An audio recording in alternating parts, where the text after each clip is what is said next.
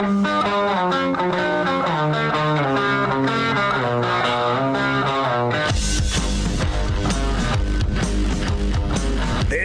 The Big Show with Gordon Monson and Jake Scott, presented by Big O Tires. Stop by your locally owned Big O Tires for no credit needed financing and the best prices on winter tires. Big O Tires, the team you trust. This is 97.5, 1280 The Zone and The Zone Sports Network.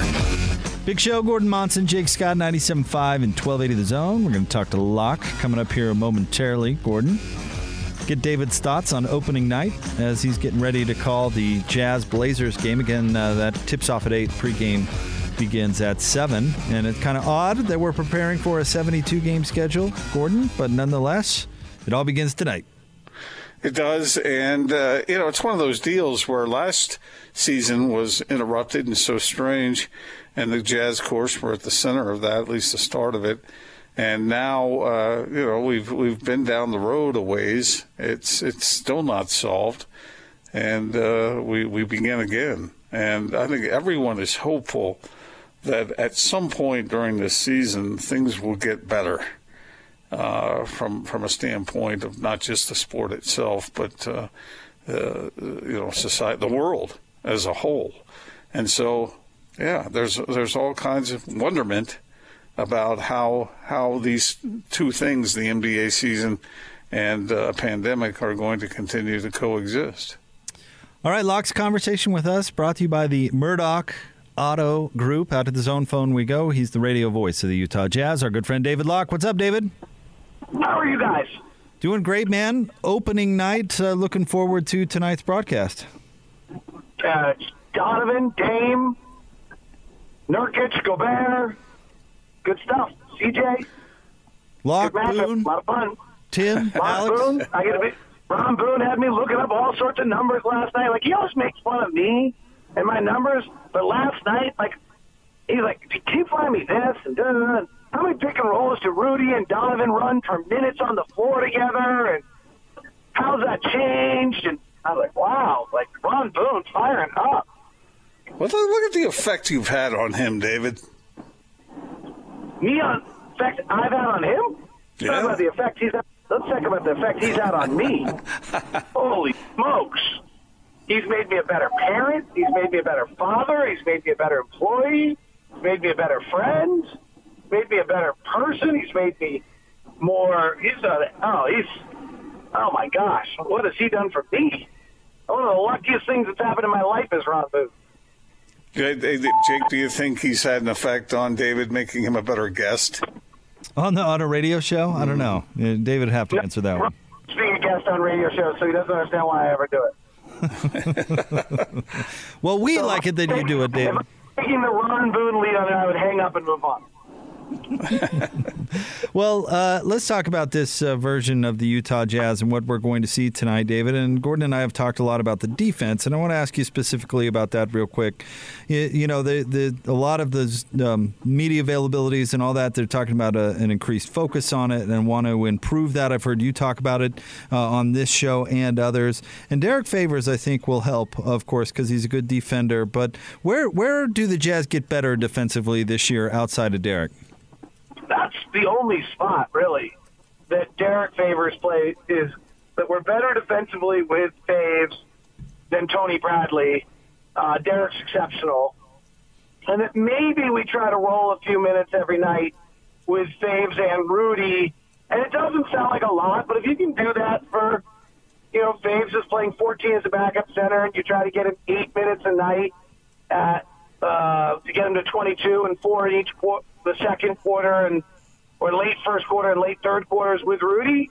Like it doesn't sound like very much, but if you actually get into it, like eight minutes is about 20 percent, right? So okay, so we're better defensively in the 14 minutes and another eight minutes. Well, okay, now we're certainly better and close to 24 minutes of the night defensively than we were a year ago, and maybe we can make the uptick. We were 11th in the league defensively, and can we get ourselves to top five?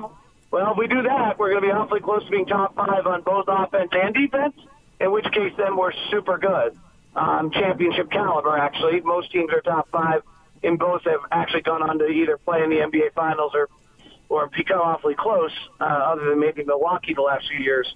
So you know, if you can be top five in both, you're you're awesome. Uh, we'd be the one or two seed. I, I do have some doubt on whether we can ever get back to you know the elite number one, number two defense in the league, just because we made four changes a year ago, and all of them were significant offensive improvements, which is why our offense went from being 17th in the league to top 10.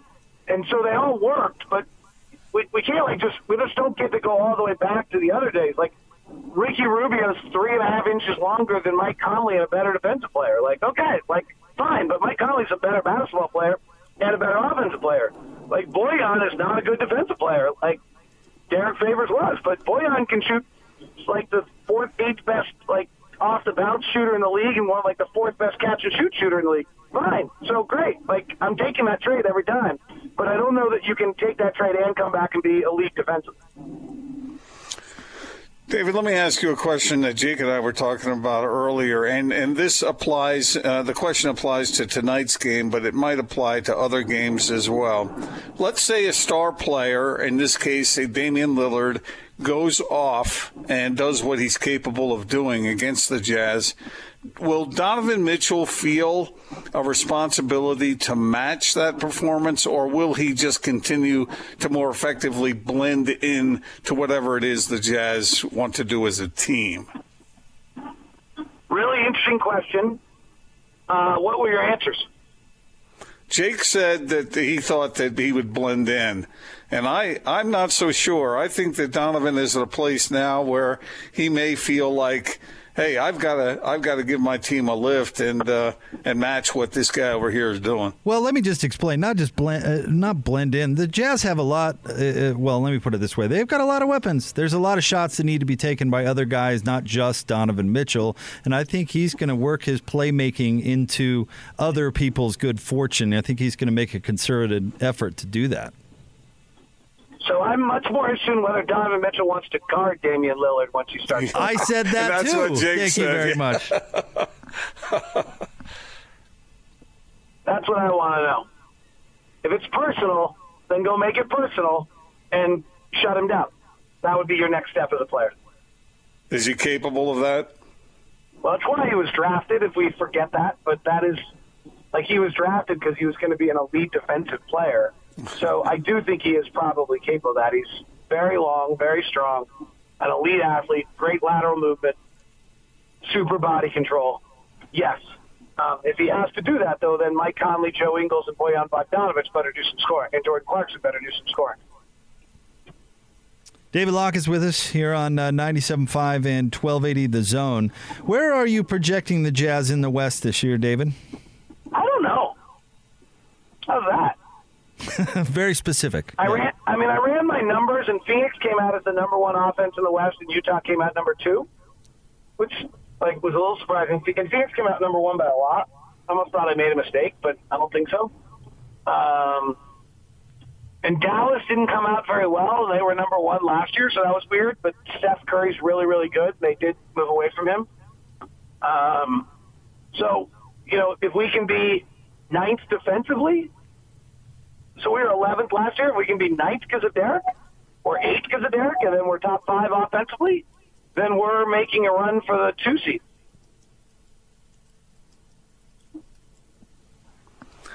David, as I was looking back over Bojan Bogdanovic's performances, he really has gotten better every year he's been in the league. Do you expect him to make another jump off his 20, what was it, 20.2 uh, average this last year as far as scoring goes? So there are three players in the NBA that have increased their scoring for six straight years. And one of them is Bojan Bogdanovic. The other is Spencer Dinwiddie, and now I actually can't remember the third. Um, that's incredible. To increase your scoring for six straight years? Like, it seems almost impossible. Um, so I think seven is impossible. Like, I don't know how he, like, I guess you know if he, what he averaged twenty point like three or something. So if he averages twenty point seven, then he'll he'll do it. But I I can't imagine he averages much more than he averaged last year. But but let's clarify something. he took seven threes a game last year. I think Quin wants him to take ten this year. so, you know, if he's adding three threes attempts and making one of them, maybe, maybe he goes to twenty-one or twenty-two. If I'm not mistaken, David, I think his jump from the previous high the year before was 18 a game. So he did make a, a two point jump when he came to the Jazz. That's a lot. Doesn't seem like it, but a two point jump for a player is a lot. I'll bet you, like, you'd have to go find, like, players that are in their sixth year of their career that jump like two points. Not that common. Like Dame just did it. Dame went to 30 last year.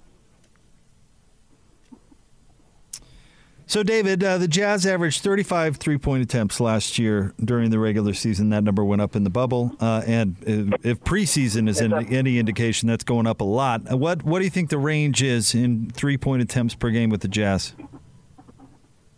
I would like them to be at, would they take 81 or 82 shots last year? I'd have to look it up. That sounds right.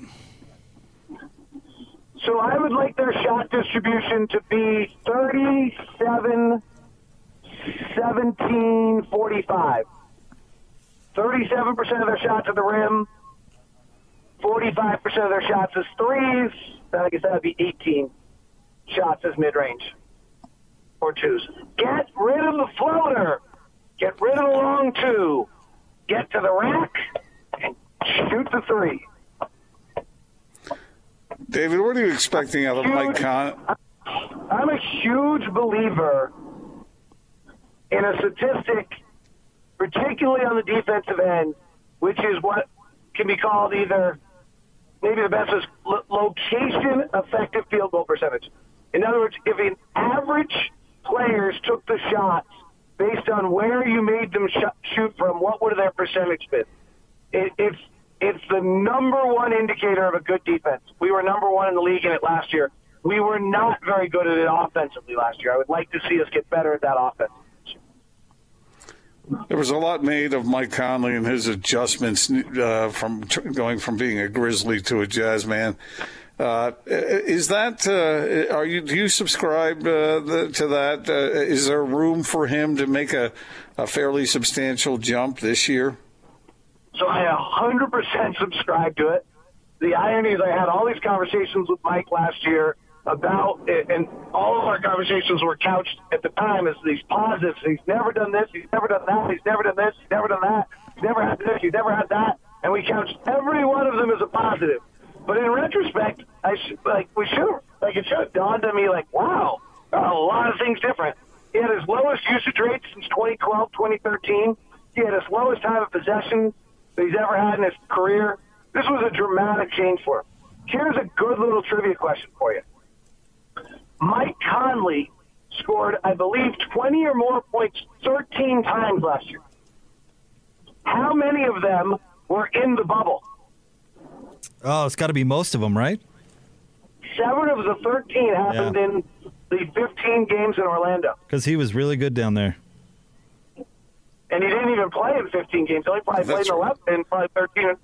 So, and then if you actually look at it, a lot of them came in February too.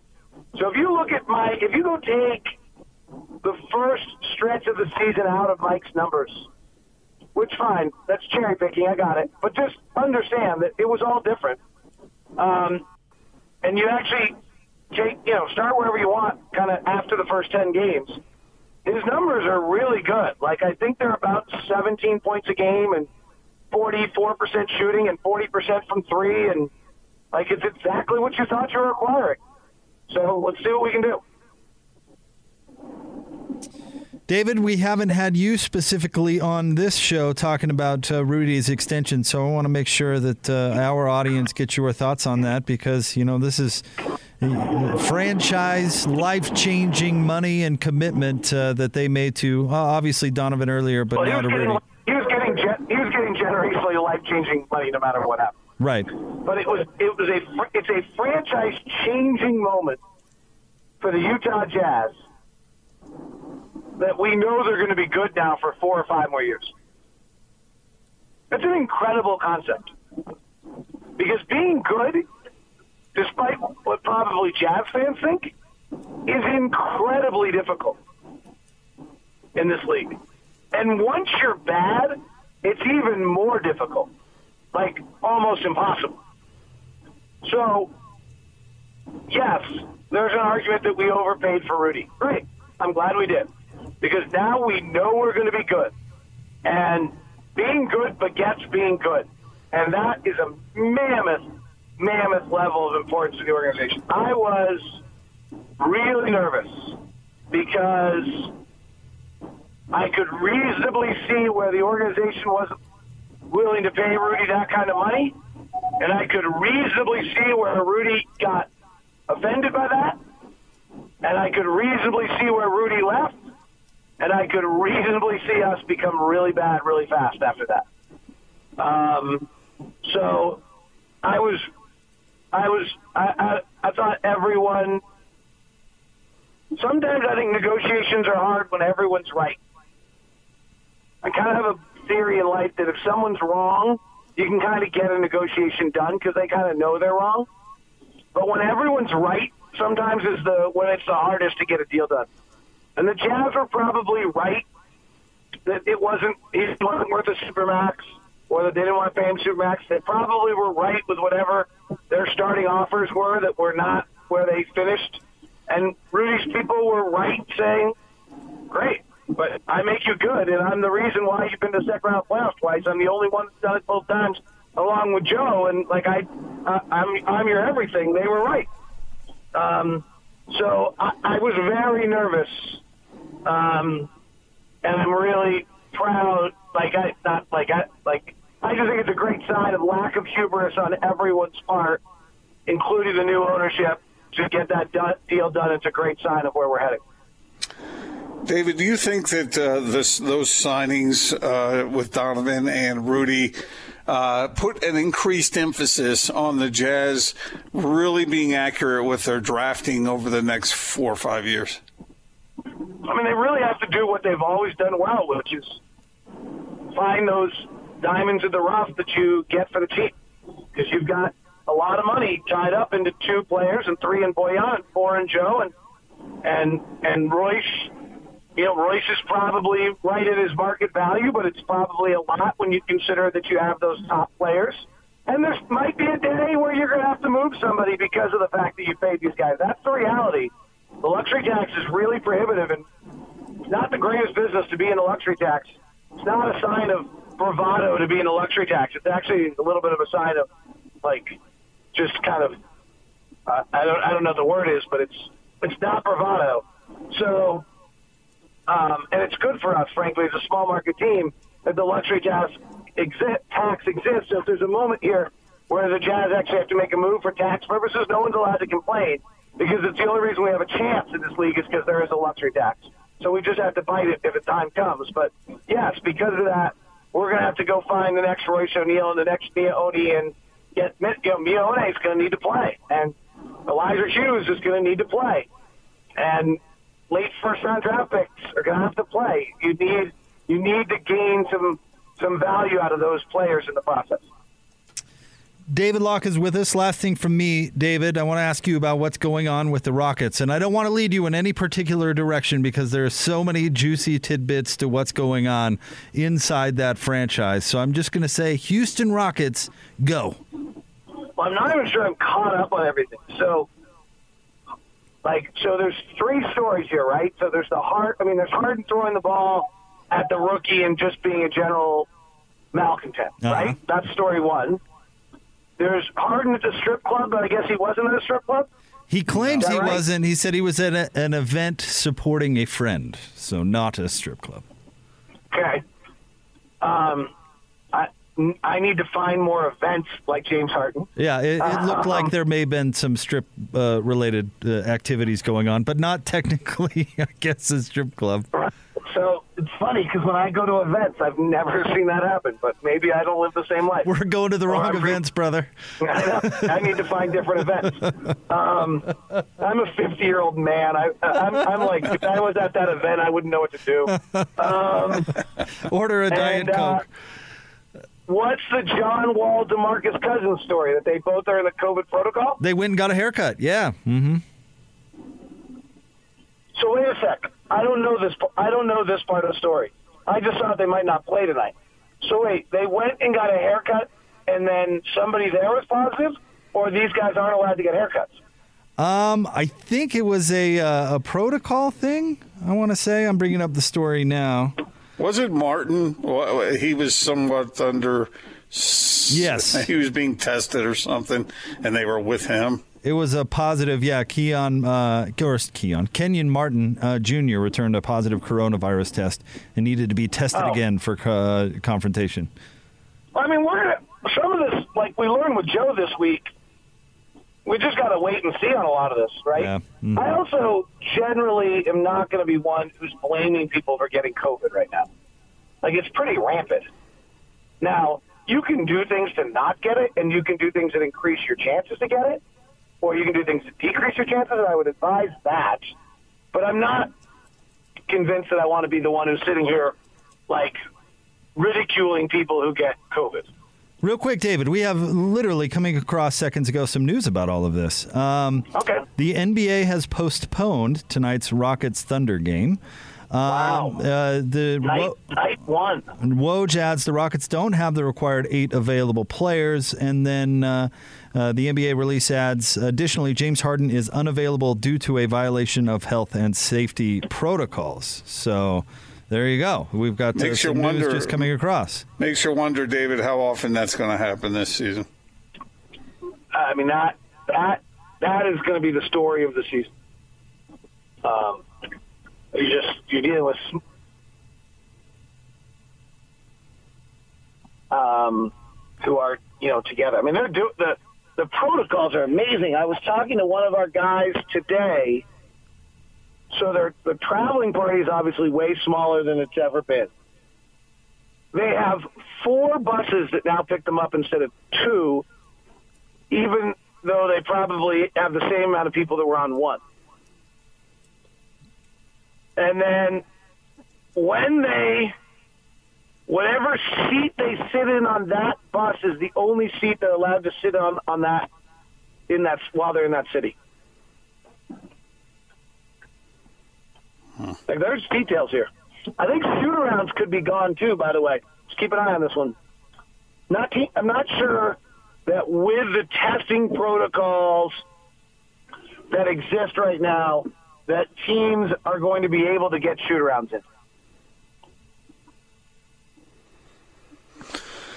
Well, that's a somber note to start the season off with, isn't it, guys? Well, I mean, the Rockets, the Rockets situation is definitely like I'm curious to know if so. Kenyon Martin gets Kenyon Martin Jr. gets COVID, then are John Wall and DeMarcus Cousins not eligible just because Kenyon Martin Jr. got COVID and they spent time with him, or like are they not eligible because they? I, I don't know. I have to. We got to watch. I mean, the real question is: Is there going to be suddenly a case where a team has six, seven members with it? Right. Um, you know, and realize we were the first possibility of that without knowing what we know today and taking. While we were taking precautions, they weren't to the level that we're taking right now, and we didn't have. Like, we don't know that we had another person test positive due to Rudy. Like, I'm generally under the thought that Rudy might not have given it to anyone. Well, David, thank you for jumping on with us. We appreciate it. Even a little breaking news in the middle of the interview. That's always nice. Uh, we'll uh, we'll I'll holler at you here at the arena tonight. That's right. We get to hang out and do our stuff. Yeah, I like it. I like it. I'm going to see you a little more. That's good. Oh, yeah. Figure out how we're doing that first segment. Sorry, I've never gotten the answer. My Yeah, bad. we, My we got 72 regular season games, brother. We'll get it figured out. Okay, talk to you soon, buddy. See ya. That's our friend David Locke, uh, radio voice, of course, of the Utah Jazz, and he joins us each and every week here on The Big Show. Each and every Wednesday, in fact. Stay tuned, 97.5 and 1280 The Zone.